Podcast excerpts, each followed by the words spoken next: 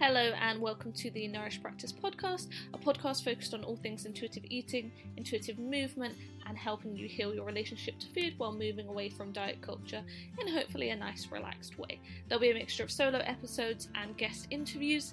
Any topics you would like included, just send me a DM on Instagram at Nourished Practice, and I hope you enjoy the episode. Hello, and welcome back to the podcast. Today, we're talking all about body image and intuitive eating. Now, I want to preface this by saying that body image and different terms for the way you think about your body can be a very in depth conversation. Um, and I may put a blog post up later on with a little more depth, some references, that sort of thing. But today is a bit more of an introduction to talk about how it intertwines with your intuitive eating journey and some tips at the end for how you can think about your body maybe a little differently if you are struggling. I tend to try and focus on the concept of respecting your body, maybe even body neutrality, rather than body love, body promotion, etc. So, to begin with, a quick definition time. What are these things? Now, I haven't looked them up in the dictionary, it's very much roughly accepted more than specific definitions. So, yours might vary a tiny bit, but the basis is the same. So, first things first, body acceptance. So, this is a focus on accepting your body not necessarily super loving it or celebrating it. Maybe you don't like your body, and we've all been there, but you accept it as it is. You don't focus on changing it, just accept what it is, what it does for you. You don't think any more than that. Body neutrality it doesn't matter whether you think your body is beautiful, amazing, whatever, or not. Your value is not tied to your body or what you look like. And in contrast, body positivity tends to be you're beautiful no matter what and really celebrating and focusing on your body. So body positivity has a focus on your body quite a lot. Neutrality and acceptance are very much you don't really think about it. It's the last thing on your mind. You're aware you have it, you respect it, but you're not focused on it. Body respect is not doing things that are harmful to your body, meeting it where it's at, taking care of your basic health and needs for your body, which is where this is where it starts in intuitive eating, not harming your body, and then we work our way up from there. So, I'll do a really brief run through on some history of the sort of body positivity movement, just so you got a bit of an idea. Again, can be very nuanced and very detailed. I'm just going to run through very briefly. So, Google Scholar has the slogan "Stand on the shoulders of giants" on its homepage, and as with intuitive eating, the body acceptance slash positivity movement has a long history that kind of needs to be acknowledged in the conversation. So, some argue that body acceptance can be traced all the way far back to the Victorians, the Victorian dress reform movement aimed to stop the use of corsets and tight lacing because at the time tiny waistlines were being promoted and they wanted to accept all body types. However, generally in the conversation, it's most accepted that the 1960s were the start of the movement as we know it now. So in 1967, New York radio host had a fat in in Central Park. This included setting fire to diet books and protested the discrimination against the fat in New York. In 1967, Lew Louderback publishes More People Should Be Fat, which focused on discrimination that fat people faced. In 1969, Bill Fabrey, apologies if I say any of these names wrong, reads this article and distributes it. He then created the National Association to Advance Fat Acceptance, the NAAFA, which is still running and has a website. This is considered the start of the body positivity movement. At the same time, the Fat Underground, formed in California, referred to fat acceptance as fat liberation. By 1973, they had released their Fat Manifesto, calling for equal rights for fat people in all areas of life. In the 1980s, the London Fat Women's Group was formed, and by the 90s, they were picketing in front of the White House. Sonya Renee Taylor posted The Body is Not an Apology. This went viral, and she created a company based on body love. And it must be noted that a lot of fat activism around this time was motivated by what they'd seen in the civil rights movement. And so they linked fat liberation to other struggles. So all of this should be taken into account. Body positivity, as we know it now, can be very light touch, but there is a background of a movement that sees this as liberation and a cultural shift, which should be taken into account when we think of things like intuitive eating as well. And note that some of this was taken from reports by Tigress Osborn, the chair of the NAAFA. Again, I can link their website below. So, when you think this started out as a very political liberalization movement, where are we now? Often, when we look back through history, it, a lot happened, but when it comes to a few years ago, it's a little blurry. We're at a point now where hashtag body positivity is probably getting more exposure than ever. It's a wider conversation than we've ever had, but the message is more clouded, often used for sales over substance. And have we really come that far? People every day are sharing videos, stories of fat phobia and how they're being treated. So, has body positivity actually done anything? It can be argued. So, think of a nice little sliding scale and where you feel in relation to your body right now. I know that this can change day by day, maybe even go from one end to the other in the space of a day or even an hour. And the reason that I share the history is because you might feel guilty for feeling the way you do about your body and for not loving it instantly. But it's part of a culture that has been around for a long time and that people have been fighting against for a long time. So, how are we going to deal with this on your intuitive eating journey? First things first, we have to talk about weight. In order to practice both intuitive eating and body acceptance, you must take the focus off your weight. Accepting other aspects of our body always seems to be easier for some reason. I don't know why we maybe think they're out of our control, things like cellulite, even though you see those creams that say they can get rid of it. It's nothing that we can do about. So, do we therefore just accept it because it can't be changed, but we feel that our weight can? Something to think about. I have a article on my website all about weight cycling, and it's there's much scientific evidence. There was a 2011 review that found nearly all dieters regain the lost weight that they originally lose, and a third of them gained more. Weight cycling is more detrimental to us than actually being a larger weight. So why do we focus so much on weight as an indicator of value and as a key driver of our body image struggles? Whether you're working towards body positivity, body respect, body acceptance, body neutrality, the first step is the same. You need to work on your focus on your weight. Reject diet culture, move away from weight as a metric of your value. You can't have any of these other steps without that as an initial one. Because if you're still trying to actively lose weight, you are focused on your body in a negative tone. Therefore, you can't be body accepting or body positive. And it may be if you're trying to lose weight and you're restricting, you're not showing body respect, you're not meeting your body's needs.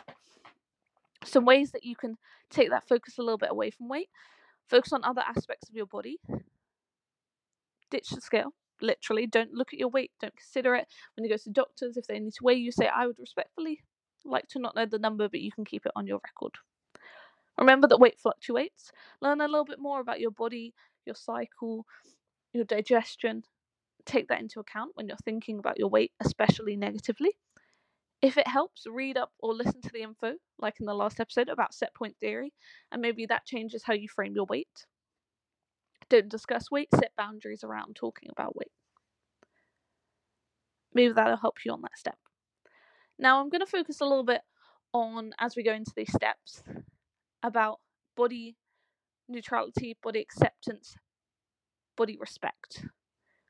Why not body positivity? Now, if you've heard the phrase toxic positivity, that's another one that's sort of been on the rise. And it's basically the idea that when you try and brand that everything is great and you're so positive all the time, you're actually masking a lot of negative emotions that need to be dealt with. And also, you can start to shame yourself for being negative or thinking in a certain way. So, body positivity for some is a step too far and you feel like you're faking a feeling that just isn't possible. If i spent every day going i love my body i love this part about it but i wasn't feeling that way it may not be a fake it till you make it situation. I'm just going to feel guilty for not being true to my actual feelings while projecting something that's not real so people don't know to help me. And sometimes body positivity isn't available to some people, especially when you think about the culture we're in. You're actively fighting a tide of people that are fat phobic or are talking badly about your body. So you may just not be in a place to be super positive about it right now or in the future. It may be a long term goal. It may be that your body image journey starts with respect, acceptance, maybe even you reach neutrality and you're happy there, and that's where you sit, and that's fine. Everyone, again, has a different relationship with their body. Remove body positivity as the goal, and actually, you might find your relationship improve because you haven't got that lofty standard that you're holding yourself to. Start small. Am I meeting my body's basic needs? Is my body comfortable? Can I do what I physically need to do today? Are there external factors that are affecting my body? Are there internal factors that are affecting my body? How am I commenting on my body? Has anyone else commented? And how did I take that in? Just like to ask yourself those sorts of questions.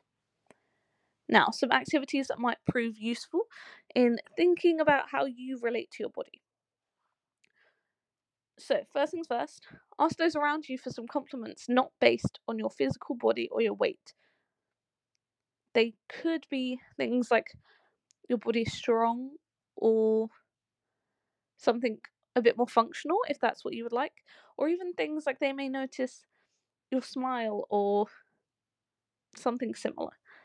Whether you make a mental note, write it down, get them to fill out something, it can be really nice just to relook at those. I know people that write on their mirror or have post it notes. And you can do this for yourself, but it may feel a little disingenuous if you're in a, a mood where you're not feeling great about your body to write, oh, I have a nice smile or I have a nice whatever. It will feel, you'll just be knowing it's not true. Whereas having someone else do that, you get to see yourself through their eyes, which is really sweet, while also seeing the things that you inspire in others that you maybe not even think about. Second thing, check your social media feeds. Are you following people who focus on their body, talk about their body in a certain way, or always critiquing theirs or others' bodies? Maybe you follow a page that focuses on celebs and critiques them. Maybe time to mute or unfollow. If you can't unfollow, you can always mute someone um, if they maybe notice that you'd unfollow them. Or maybe find some body acceptance accounts that you can follow, but maybe not body positivity accounts. If someone's always shouting from the rooftops how much they love their body and how you can be the same, and you feel like that's just inspiring guilt and shame in you, again, an unfollow. That's absolutely fine. It is your feed. Find people you follow that bring you joy. Third thing, focus on what your body can do. Move in ways that make you feel good and feel good about your body. This is a major reason I like weightlifting, and I know a lot of people do. It makes you feel strong, you take up space, and you're quite impressed with what your body can do at the end of it. If going to the gym just starts your brain comparing to others and you start critiquing because of what you're wearing and how you're moving, maybe join a team sport or go to a dance class in the evening. Maybe even one that doesn't have a mirror and think, I'm not even going to notice my body here, I'm just going to enjoy it the moment. Next thing, practice intuitive eating. Body respect is a step of intuitive eating for a reason. It is an integral part of the process and works hand in hand with the other elements. Intuitive eating helps you tune in with your body, a helpful step into respecting it and accepting it. Clothe your body now, not saying, oh, I'm going to save that dress for when I'm thin enough. Or I'm going to buy a size smaller because that's really going to motivate me. I'm going to wear that when I have an event. Clothe your body now with what you want to wear and what brings you joy and what makes you feel comfortable. And if you can't buy new clothes, and again, caveat of privilege, clothes swaps, secondhand shops, other schemes, Depop, Vinted, etc., can all be useful to clothe yourself in a way that makes your body feel good while also not spending a lot. Again, a lot of clothes swaps happen as people gain and lose weight. If you're on a slightly larger body than you were in previous years, maybe it's time to get rid of those smaller clothes. They're not serving you, they're a reminder, and they're making you feel guilty. It may be useful also to note down how you feel about your body at certain days, certain times, what triggers certain thoughts. Maybe it's, oh, every time I do this activity, it leads to this. Every time I talk to this family member, it leads to this. Maybe I need to set a boundary. If you're mm. someone who experiences menstrual cycle, maybe it's, oh, at this time of the month, I'm really hard on my body, but actually, I just experienced a major amount of bloating due to the hormonal changes. Again, knowing your own patterns and your own body is only going to help you. Where does intuitive eating come in? So, just as body acceptance may help you with the effects of diet culture, intuitive eating can help in the reverse and help you accept your body as it is. At its core, intuitive eating is listening to your body's signals. As soon as you're more in tune, you will accept your body, want to nourish it a little bit more, and that can help you on the road to body acceptance. Intuitive eating helps you notice your internal signals, move away from black and white thinking, which could help you in relation to your body, helps you detach morality from how you eat and how you look, helps you set boundaries around food, maybe your body, maybe those around you, helps you notice diet culture and move away actively from it. It helps you find ways to move that you enjoy and bring joyful movement that is less focused on your body. When you stop fighting your body, it allows mental space for other things. Just in the way that intuitive eating people say they're not focused on food, they're not constantly thinking about it, the same happens in relation to their body. But remember, most of all, body image is a journey. Body acceptance is a journey. Body positivity is a journey. It's about learning to accept your body as it is in any given moment and knowing that maybe one day you'll reach those stages. But if you're just happy with your body, or even if your goal is just to not think about your body at all, that is perfectly okay. It's all about finding that mental space for other things and achieving the goal that you have in mind. And if you need to reach out for help, so many people do. Again, we're living in a culture that promotes a very thin ideal. And it may be that you've been brought up with parents, family members, friends, all commenting on their body in a very negative light. It will take time to unlearn this. Give yourself a little bit of grace. Decide what the aim is. Decide where you're at. Notice any patterns in yourself. And mostly boil it down to what does your body need? How can you nourish it?